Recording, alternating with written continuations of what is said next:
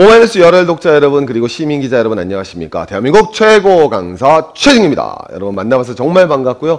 여러분 여러분 이번에는요 진짜 여러분과의 만남이 정말 반갑게 만들도록 하겠습니다. 다름이 아니라 엄청난 주제를 가지고 왔습니다. 이제까지 저랑 뭐 생존 경제라든가 경제 톡톡에서 많이 만나 뵈셨지만요. 그런 강의들은 어떻게 보면은 좀 뭐라 그러냐면 하나의 강의 주제를 가지고 이렇게 배경 지식을 하는 거 물론 굉장히 재밌고 나름대로 의미가 있어서 그런 강의도 만들어 나갈 거지만요. 그런데 그 강의를 듣고 나서도 많은 분들이 요청을 해주신 거죠 야 좀 경제 완벽한 틀을 만들어 보고 싶다 정말 이것만 공부하면은 경제를 갖다가 뭐 어, 한번 바라볼 수 있는 스스로 힘을 길러보고 싶다라는 분들을 위해서 제가 연작 강의를 갖다 여러분 준비를 했습니다. 그래서 이네 개의 연작 강의가 나갈 겁니다.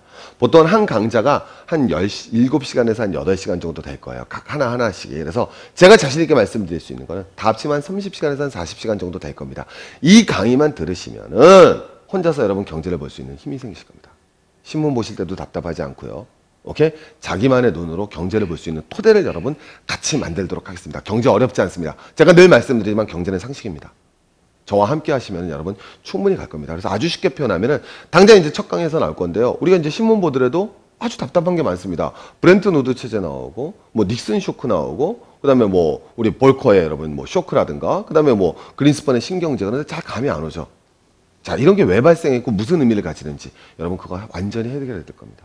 그래서 첫 번째 1번 파트에서는 세계 경제 어디로 가냐에서는 세계 경제를 크게 네 개의 파트로 나눌 겁니다. 뭐 알게만 주요 경제권이죠. 미국, 중국, 일본, 유럽.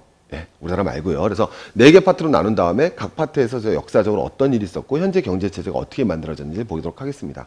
두 번째 여기에서는요. 한국 경제가 우리가 IMF 이전과 이후에 어떤 질적인 변화를 이뤄냈는지 그게 가계별, 기업별, 그 다음에는 정부별로 어떤 변화가 있었는지 한번 보도록 하겠습니다. 그래서 이거 보시고 나면은 아 한국 경제가 우리 또 하나는 뭐냐면 그냥 한국 경제 변화만이 아니라 세계적인 차원에서 한국 경제의 움직임을 볼 수 있도록 하겠습니다. 그래서 IMF 체제라는 것이 동아 시아의 경제 위기가 왜 그 당시 세계 체제에서 어떤 게 됐고 동아시아 경제 체제 위기가 왜 2008년 금융 위기에 사실 베이스가 되는 거거든요.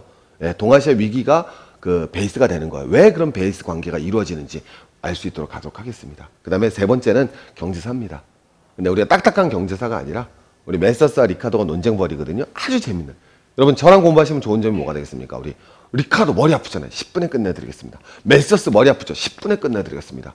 근데 가장 본질적인 것만을 사실 큰 담론 아니거든요. 쉽습니다. 최진기와 함께 하십시오. 그 다음 네 번째는요, 경제 원론입니다.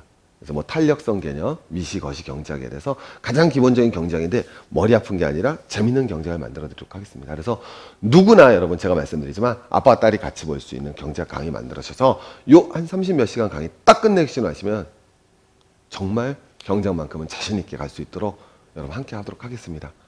감사합니다, 여러분. 꼭 같이 해주시길 비원하고요. 부탁드리겠습니다.